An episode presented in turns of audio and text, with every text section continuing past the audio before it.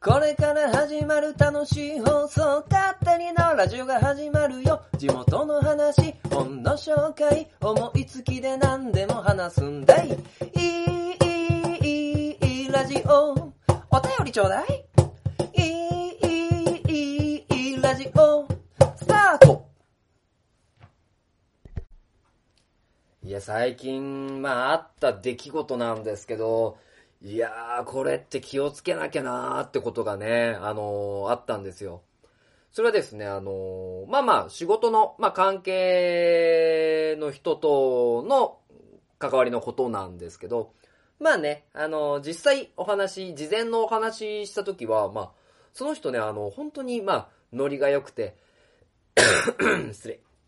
あの、感じもあって、まあ、笑って話し合えるような、まあ、自分的にはね、ものすごく関係性がですね、あの、良好だなっていう、なんかフィーリングも合うな、みたいな感じで、まあ、やりとりを、まあ、させていただいてたんですけど、まあ、実際にね、あの、まあ、お仕事をその方と、まあ、することになって、まあ、いざ決まった、動き出したっていうところで、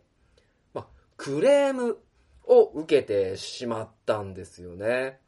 で、あのーまあまあ、あのー実際にもこの話はなかったことにしましょうまで、あのーお話としては言われてしまいまして。で、僕的には、まあなんで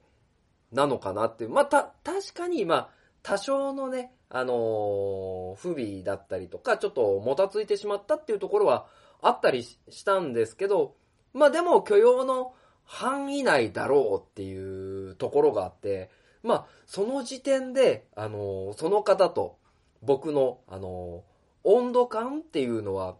かなりズレが起きてしまってたんですね。で、えー、まあ僕以外の人に、まあ対応を、まあ変わっていただいて、で、まあいろいろとね、その、行っていたやりとりを聞くと、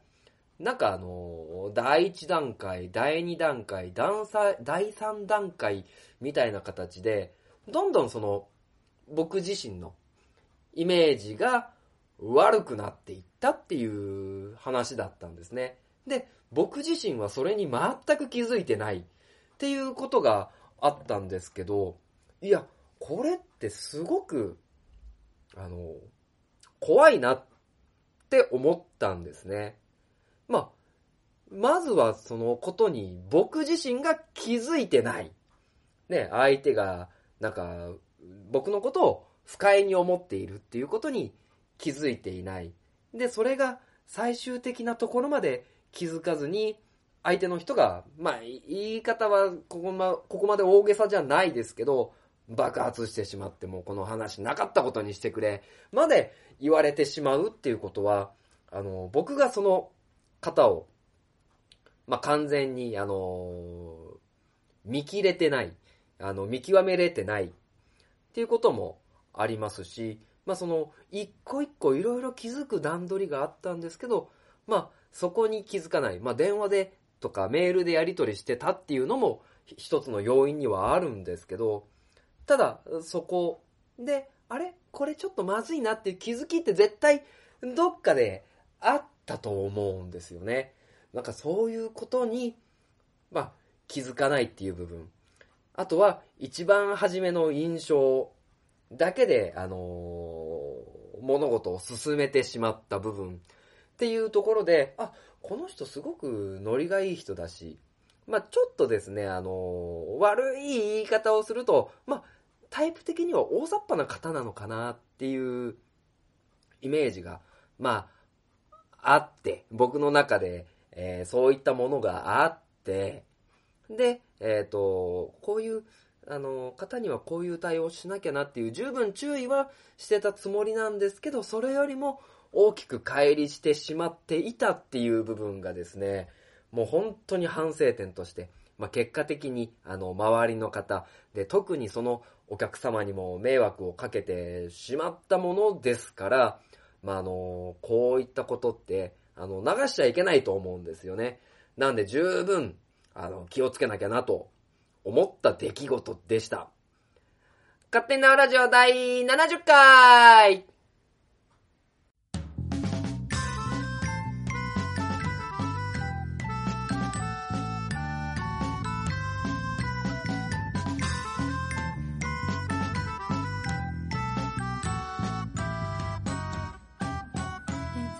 はい、始まりました。勝手に縄ラジオパーソナリティの書店ボーイでございます。まあまあ、反省というかね、あの、こういう風に気づかなかったっていう部分っ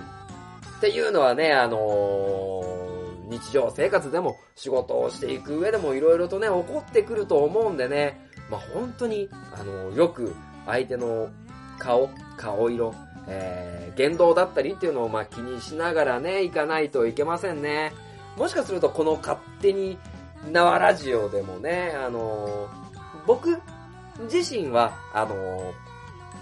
そんな、あの不快になるようなことを言ってない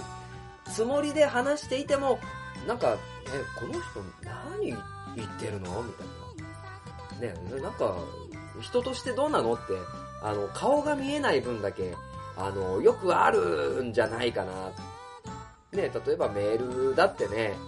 何々やってるよみたいな。っていうところで、本当にあの、前ね、以前取り上げさせてもらったスマホトラブルっていう、ね、ところでも少し取り上げましたけど、メールの文面って感情が読み取れない。で、なんか、かっこ笑いっていうのも馬鹿にされてるのかな本当に笑ってるのかな、最後が丸なのか、棒で伸ばすのか、伸ばしてる場合になんか舐められてるのかなみたいなところがあるんでね、こういう、あの、伝え方っていうのはものすごく、あの、注意して、そして反省してやっていかなきゃなと、あのー、ちょっと身につまされた、あ出来事でしたね。いや、本当にね、えー、あのー、へこんだというか、まだまだ未熟な点がいっぱいあるなと感じましたね。まあそんなこんなでね、あのー、まあもしかすると、人を傷つけながらやってきたこの、ね、まあ70回の勝手に縄ラジオかもしれませんが、まあ、今のところね、何言ってんだ書店ボーイみたいなことはいただいてないので、まあまあ、うん、うん、いや、いろいろ考えて話さなきゃいけないですね。まあまあ、なんとかね、まあ70回やってこれた。まあ、そして、まあ、節目でも、まあ、あるっちゅうところでね、まあ、この間ね、あのー、久々に、あの、ポッドキャストの中のね、曲をね、整理したんですよ。まあ、唐突にね、話題を変えちゃいましたけど。まあまあ、その中でね、あのー、まあちょっと最近これ聴かないな、曲っていう曲を、えー、出して。でもね、あの、僕の入れる曲もね、まああの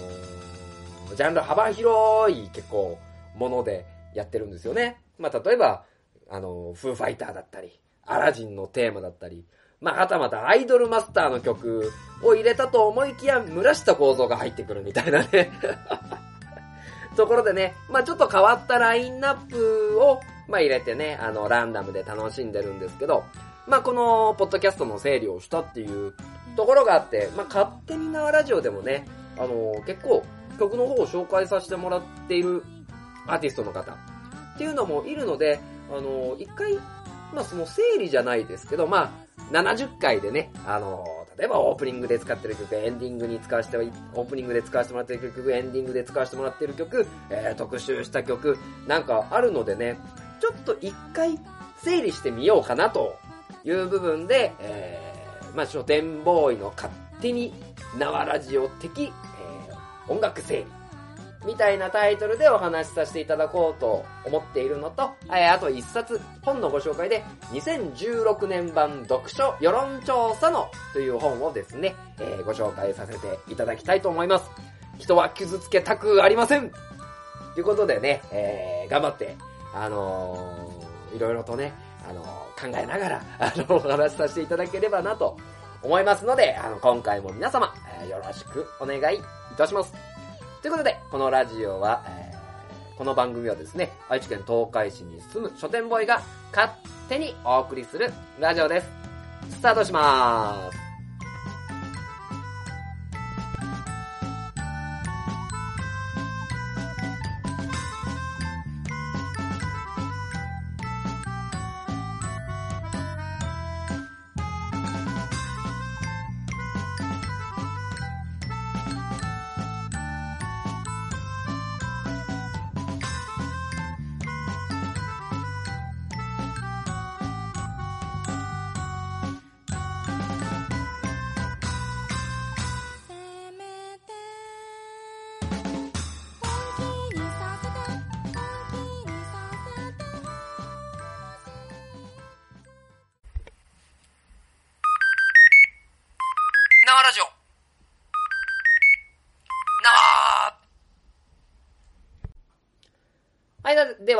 前半はですね、縄ラジオ的音楽整理というところで、まあ、あの計ですね、6名ほどのアーティストの方に、まあ、勝手に縄ラジオ出演、もしくはその、CD のね、えー紹介をさせていただいてたりしています。まあ、ざっとですね、第49回のイナリンさん、INARIN のイナリンさん、58回の月読み神楽東也さん、で、67回のジャンボアット家族 IP。こちらは東海ザーの作詞作曲をしていただいた方ですね。で、えー、そして番外編ではあるんですけど、まあ、勝手になラジオ、チタメディアス版みたいな感じでね、えー出させていただいた時に、えー山田純平という和太鼓奏者の、えー曲を紹介させていただきました。で、そしてですね、まあ、あの、先ほども聞いていただいたオープニングテーマのテトペッテンソンさんだったりとか、えーエンディングでね、これからかかるロックンりょうくん。まあ、これは 同級生なんですけど、っていうね、あの、アーティストの方に、えーご参加いただいて、あの、曲もかけさせていただいてましたので、まあ、そのね、えー曲っていうのを、まあ、紹介しつつ、まあ、今回はですね、えー別件、別の曲っていうところを、まあ、ちょっとね、あのー出しながらね、あのーご紹介できたらなと思います。はい、えー、というところで、まあ、まずはですね、えー第49回。で、えーこの回では、イナリンさんのクラックラック・ イン・ザ・グラウンドっていうアルバムを、えー紹介させていただきました。で、えーこのクラック・イン・ザ・グラウンドでは、えーハーゲンダッツっていう曲を紹介したんですけど、まあ、このイナリンさんなんですが、まあ、宮城県を、まあ、拠点に活動されてまして、あと、出身は、えー北海道の方ですね。で、えーまあ、ライブ活動だったり、あのー外国のね、えーアーティストの方について修行されて、えー曲を、まあ、作ってらっしゃる。っていうところで、まあ、最近はですね、あの、ボイストレーニングの仕事等々も、まあ、始めて見えるそうで、まあ、あの、いろいろとね、Facebook を見てると、まあ、上がって、いろいろね、情報が上がってくるんですけど、まあ、なんせね、えーギターのストリングスがかっこいい、あの、書店ボーイの、まあ、好みだなという部分がですね、あるので、まあ、まずこのですね、イナリンさんのクラックインザグラウンド、えー紹介したのはハーゲンダッツという曲なんですけど、今回はですね、えーそのアルバムの中のシークレットベースっていう曲を、えーご紹介いたします。では、イナリンズでシークレットベースです。どうぞ。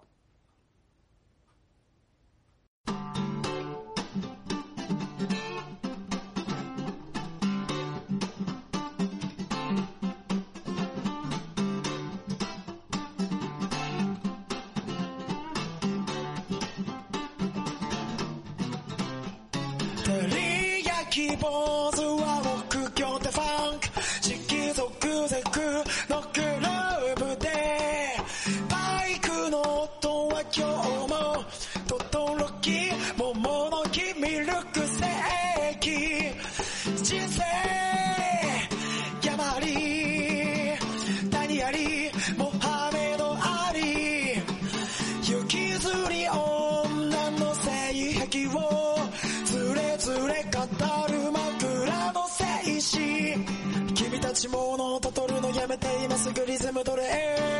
大人はカバンの顔に書いて地下鉄でビートウェイ。戦争決闘怠慢裁判爆弾も直談判揉め事ばかりの世界をグループって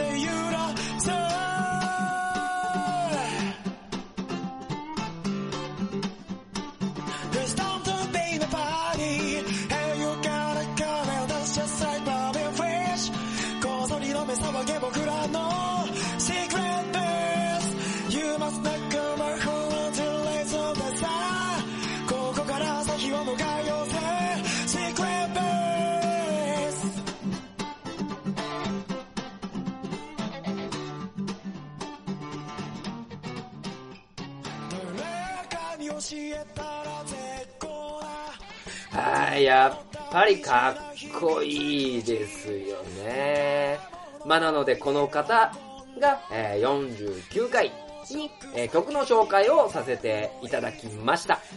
ですね、かっこいいですね。はい、では、次に続き、えー行かせていただきます。まあ、あの第58回にですね、月読み神楽、この東野さんという方に出ていきま、出ていただきました。で、あのここでま紹介させていただいて、まあ、あの今ですね、ニコニコ動画で、あのーいろいろニコニコ超会議に出られたりとか、あとはですね、あの、本を作って、まあ、打倒、犬夜叉だという気合を持って今活動されています。いろいろとね、あのー番組等々もやられてますので、えー、つくよみかぐらこの塔や、えー夜の弓の神楽、えー神の楽、えー狐の灯火になるで、つくよみ神楽この塔屋さんですね。え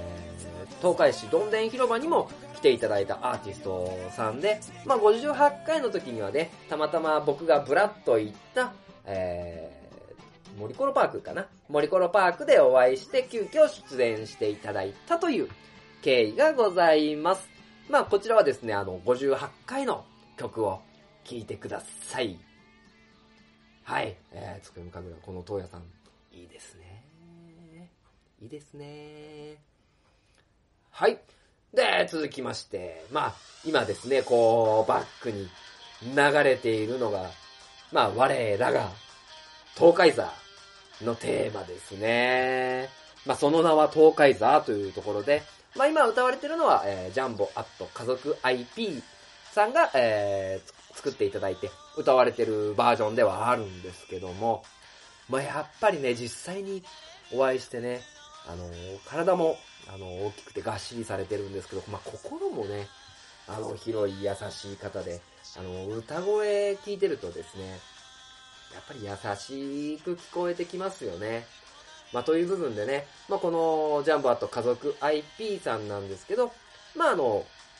ニコニコ動画で、あの、ボーカロイドでいろいろ曲を作ってらっしゃいます。まあ、ありがとうだったりね、あの、なかなか、もしかすると、ダメって言われるかもしれないんで、まあ、東野さん、しっかり、このジャンボアット家族 IP さんしっかり、ちょっと曲は別の曲っていうのは流せないんですけど、まあ、東海ザーだったり、YouTube で、まあ、調べていただいたり、あとはオリジナルで、あの、曲を通販されてたりするので、あの、ジャンボアット家族 IP さんのサイトを、えー見てみてください。はい。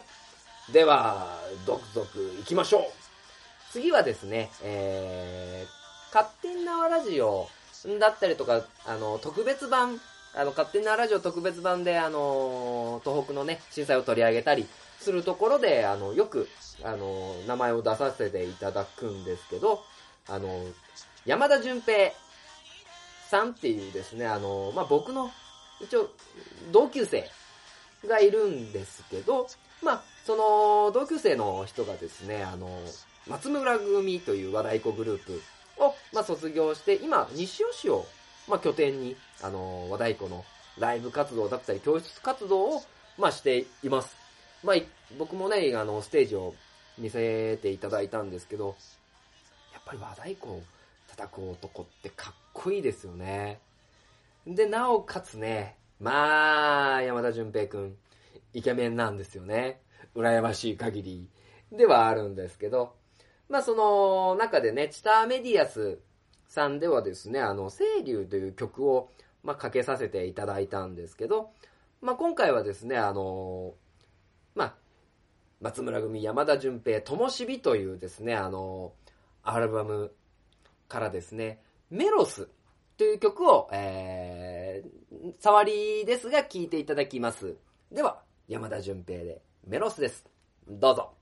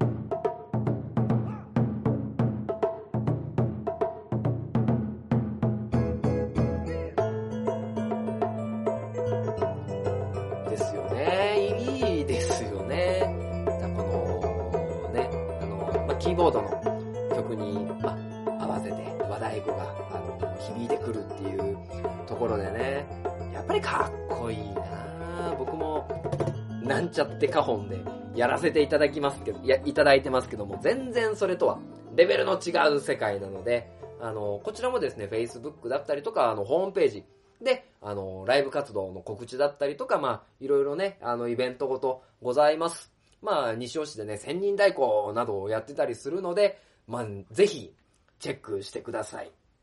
ねやっぱり、同級生にね、あの、こういう活動、まあ、これはあの、アーティスト活動だけじゃなくて、東北のね、あの、渡り町だったりをメインで行かれてると思いますけど、そういったところの活動をしてるのは、やっぱりすごいなぁと思いますね。はい。で、えっ、と、今、次はですね、あの、テトペッテンソンさん。これはあの、勝手に縄ラジオのですね、オープニングに使わせていただいてる、インハイっていう曲を、まあ、毎回ですね、聴いていただいてると思うんですけど、まあ、あの、愛知県の、えー、女子5人がバンド活動をしていて、いろいろと、まあ、動かれてるみたいではあります。で、曲もね、あの、ちょっと哀愁漂うような、あの、昭和歌謡までいかないですけど、そこに、あの、ゆったりと、でもちょっと強い、あの、リズムを乗っけて、あの、本当にあんまりないガールズバンドとして、あの、活動しています。でね、僕、このね、今からかけるですね、一曲もね、エクボっていう曲がですね、可愛くて好きなんですよね。なんかあの、初めオープニングに使おうかな、使わせていただこうかなと思ったんですけど、ちょっとですね、僕のキャラクターに合わなさすぎる。曲が可愛くてね、ねん、可愛くねん、みたいな感じで、まあ僕もやれないっていうのがね、えー、あるもんですから、まあね、あの、このテト・ペッテンソンさんのエクボという曲、まあ可愛いのでですね、聴いてください。では、テト・ペッテンソンでエクボです。どうぞ。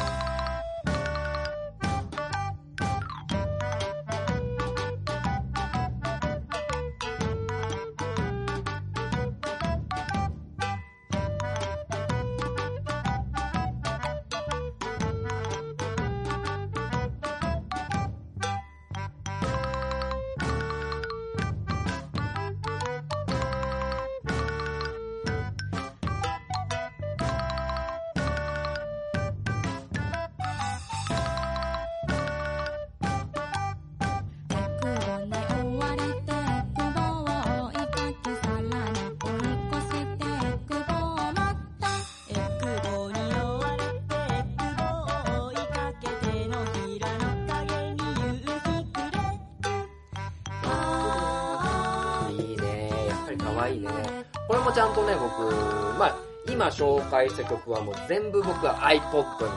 まあ、入ってるのでね、あの、時折、あの、ランダムで流れてきて、やっぱりいいなぁと思いながら、あの、聞かせていただいてますね。で、えー最後に、まあ、ご紹介するのはですね、まあ、この、まあ、勝手に縄ラジオ、まあ、エンディングで使わせていただいている、まあ、ロックンりょうくんの、えー恋する心っていう、あの、初めのですね、クラック音、カッカッカッと、デンデンデンダンダダダダダンデレレレレみたいな、あのーかっこいい曲あの、本当にね、ロックンリョウ君自身はね、本当に、まあ、同級生で、あの、これがですね、大学生の時に、まあ、作った曲なんですね。まあ、大学の中で、ちょっと暇な時間にね、あの、作ってみようみたいな感じで、あの、アルバムを2枚、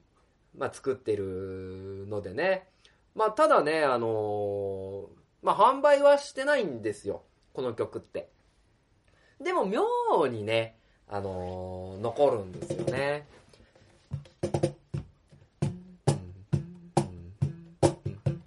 赤いセーター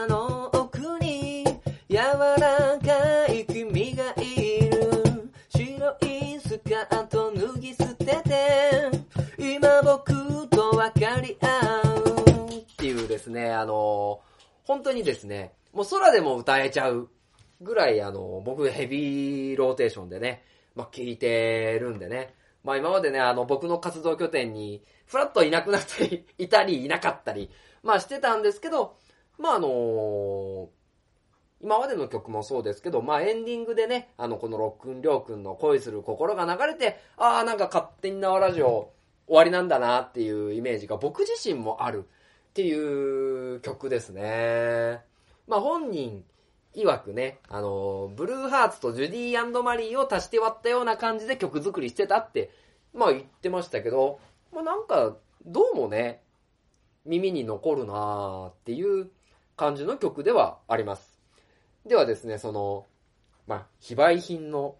なおかつ CDR で、まあ、作ってるんですけど、このロックンリョーくんの、えー曲の中で、まあ、9つの思いっていうアルバムなんですけど、その1曲目、えー恋をしたミツバチっていうアップテンポの曲を、えー聴いていただきたいと思います。では、ロックンリョーくんで、恋をしたミツバチ。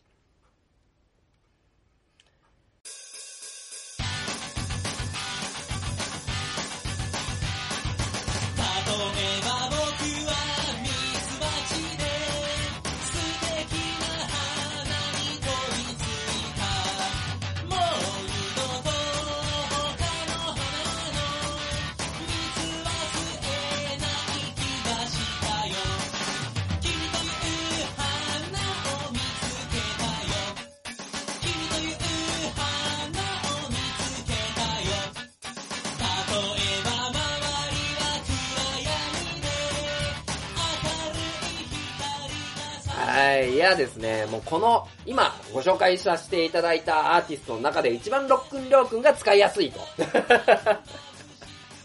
権利関係大丈夫かっていう感じなのでね。えー、まあただね、あのーこれ、紹介した曲全部、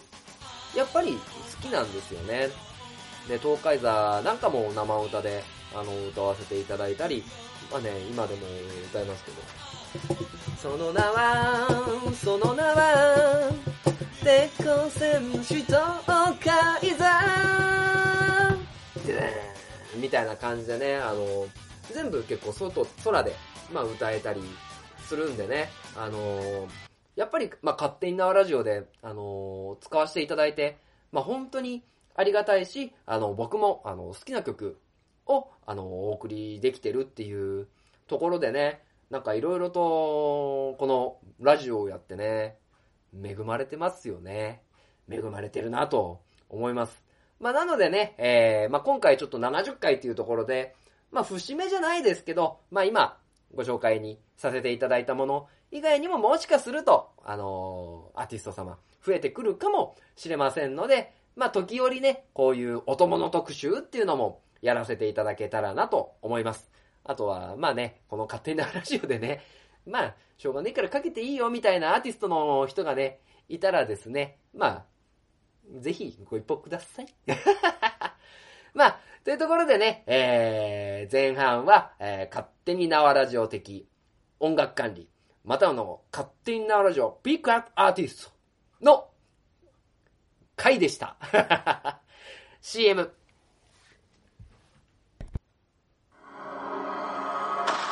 町愛知県東海市が今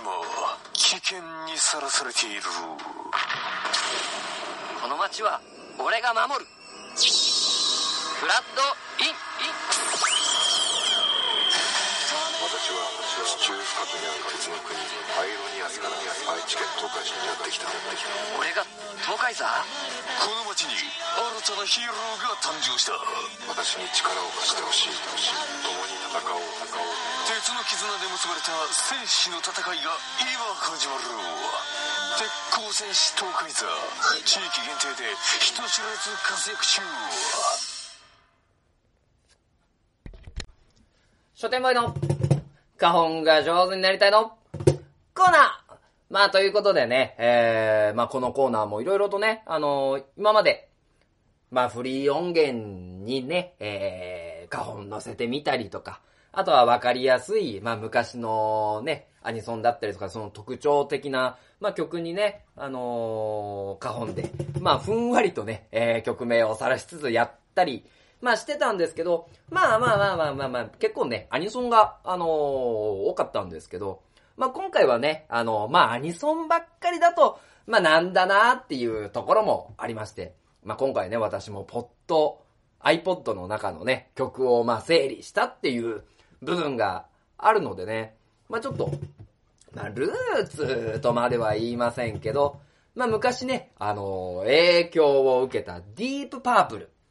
ね、ディープパープルも今、ね、今というかもう伝説的なロックバンドですけど、まあそのね、えー、黒い夜、ね、有名な、まあまあ、わからない人はまあググってみて ください。ボスのね、コマーシャルに結構使われてましたね。まあというところでね、あの、ディープパープルのね、黒い夜を、まあふんわりとね、えー、叩いてみようかと思います。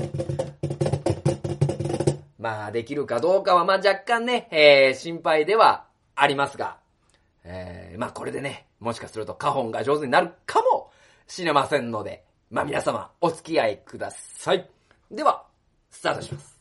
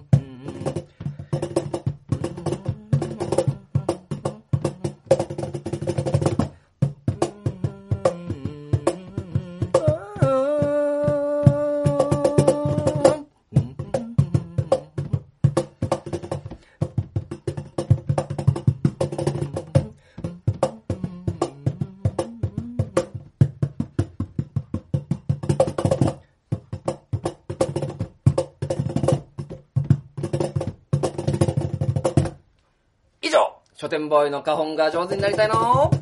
コーナーでした。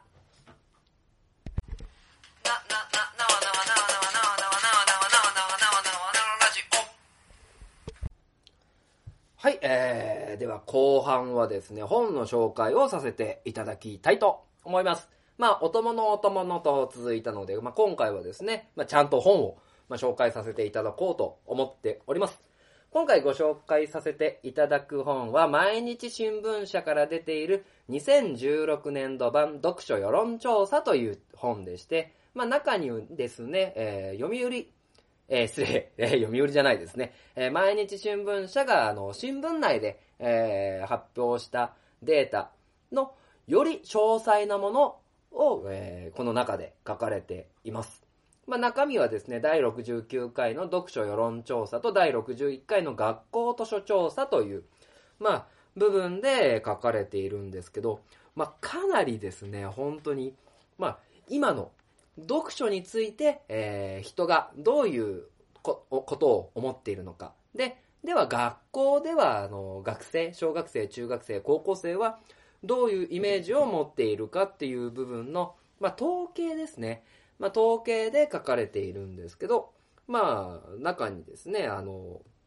目次として、あるのが、まあ、読書の今の傾向、えー読書の習慣はどんな感じ、えー書店をめぐる環境、横書きと電子書籍、そして戦後70年で、え文章の一票だったりとか、あとはですね、あの、学校図書で言うと、え書籍について、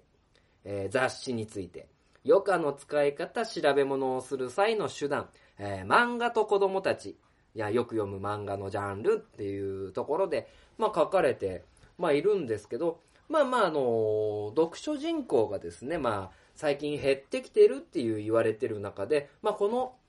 調査っていうのは、まあ、69回の読書世論調査と61回の学校読書調査という部分で、半世紀以上に、えー渡って調査されている。本でございます。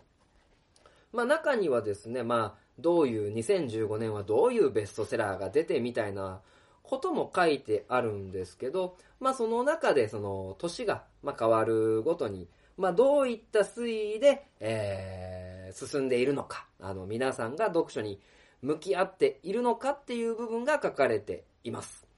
で、まあ、書籍の読書率っていう一票があったりするんですけど、まあ、1990年代から2015年まで。で、えーその中で雑誌はどれぐらい読まれたか。等々ですね、あのー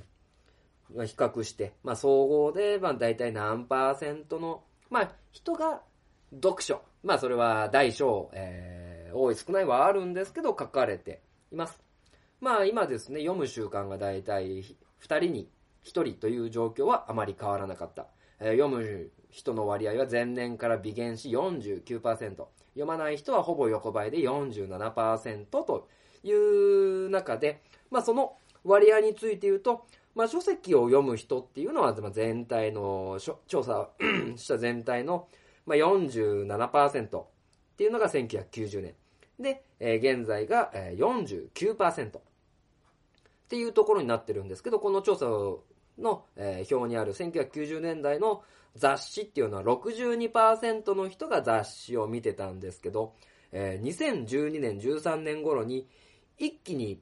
40、60%から47%まで、えー下がります。そして現在はまあ50%っていうところで、じゃあこういう部分って何が影響しているのか。で、雑誌の読書率、男女比で、えー年齢別でどれぐらい変わってくるのか。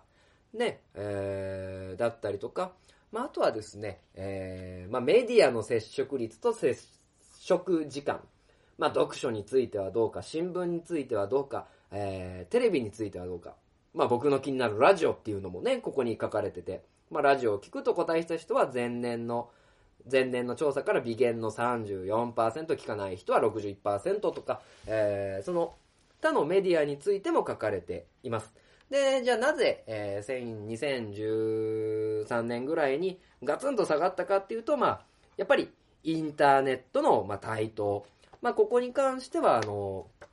学校図書であった、えー調べ物をする際の手段っていうところにも、まあ、書かれていたりします。で、本を読むジャンル、まあ、どういう本を、えー全体の何パーの人が見ているのか。男性は趣味、スポーツ、女性は暮らし、料理、えー日本の小説が何パーセントっていうものだったりとか、1ヶ月に読んだ週刊誌。まあ、1位は女性自身。で、えー2位は週刊文春新潮。バーっと本当に、えー、様々な角度から、様々な、えー情報、統計を取ら取っているという本ですね。で、まあ、読書の習慣というのも、まあ、学校なので読んでるのか、家庭重視なのか。で、生き方に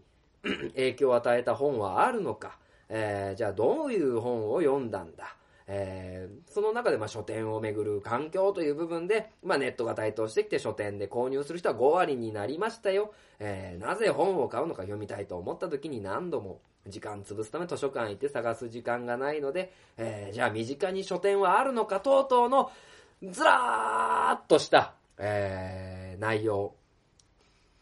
本当に網羅していて、えー、なんて言うんですかね。あのー一概に、あのーざっと読んだだけじゃ理解できないっていう内容がこの中に書かれています。えーやっぱりね、書店の小売りをやっている人としては、えーまあ書店の今の環境だったりとか、市町村で、えー学校が、えー失礼、書店がない地域はどこなのか、等々いろいろ、えー書かれている本ではあるので、まあ、一応、読書というところで言うと、えーまあ趣味で好きなものを読むっていうところが強いとは思うんですけども、まあ、今ですね、あの、子供の読み聞かせだったりとか、そういったものも活発になってきてるんだけど、その効果はどうなんだみたいなことが、あの、網羅されて、えー書かれています。あの、本に携わる人には本当に、あの、ああ、今こういう風に推移してんだなぁと。ね、例えば学校の先生だったり、出版関係だったり、まあ、地元で、えー出版を行う人、えーっていうのは十分参考にできる本ではないでしょうか。えー本当にね、えーばーっと網羅して説明しちゃいますけど、まあ、詳しく読めば読むほどね、あのー本を軸にというところではあるんですけど、その他のところでね、えーまあ、じゃあどういうふうに、えー人が動いているのかっていうのも知れる一冊になってますので、皆様一度読んでみてはいかがでしょうかということで、えー今回は2016年度版読書世論調査という本のご紹介でした。では、エンディングです。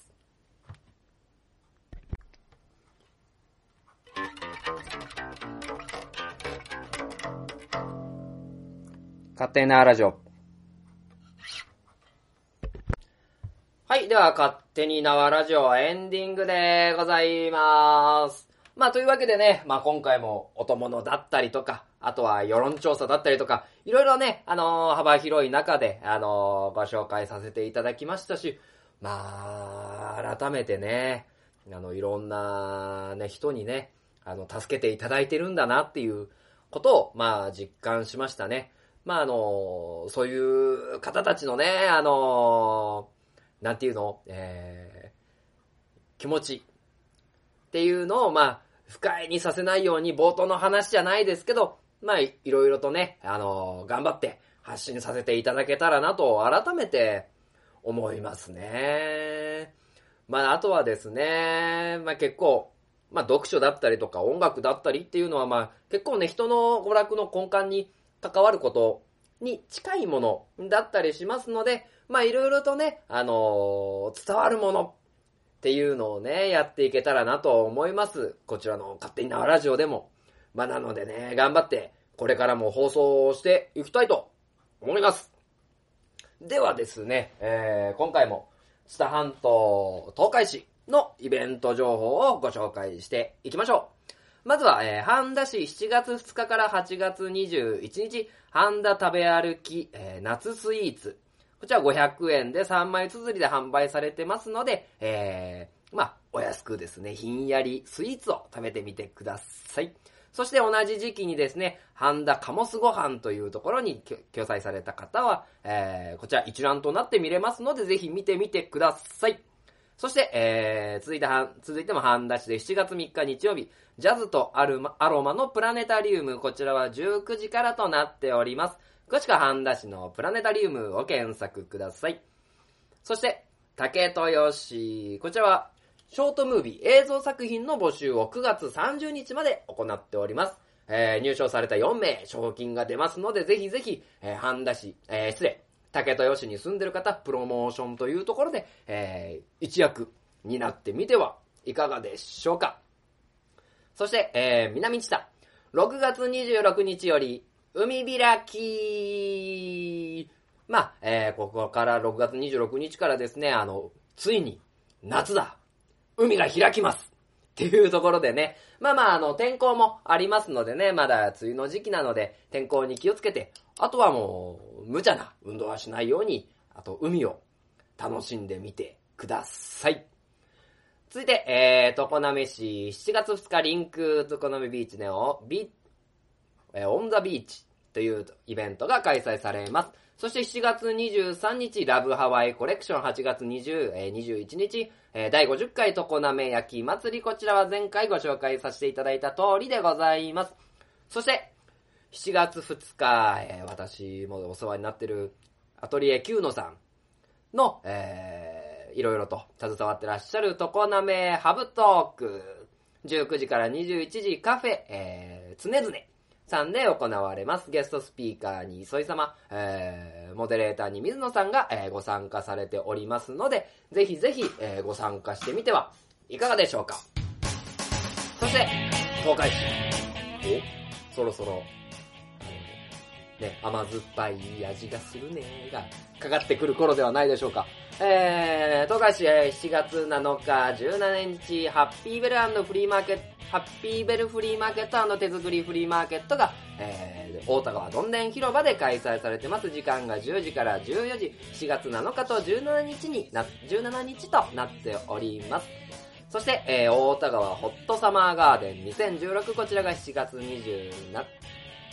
7日から8月3日まで、えー18時から22時、えー行われます。えーいろいろなですね、あの、飲食店さんが出されてますので、美味しいものを食べましょう。はい、えー、続いて7月9日、東海市芸術センター、14時から15時セミナーですね、えー、女子教育の先駆者、下田歌子さんの、えーセミナーが行われます。そして8月13日は花火大会が行われます。そして、えー、今年も、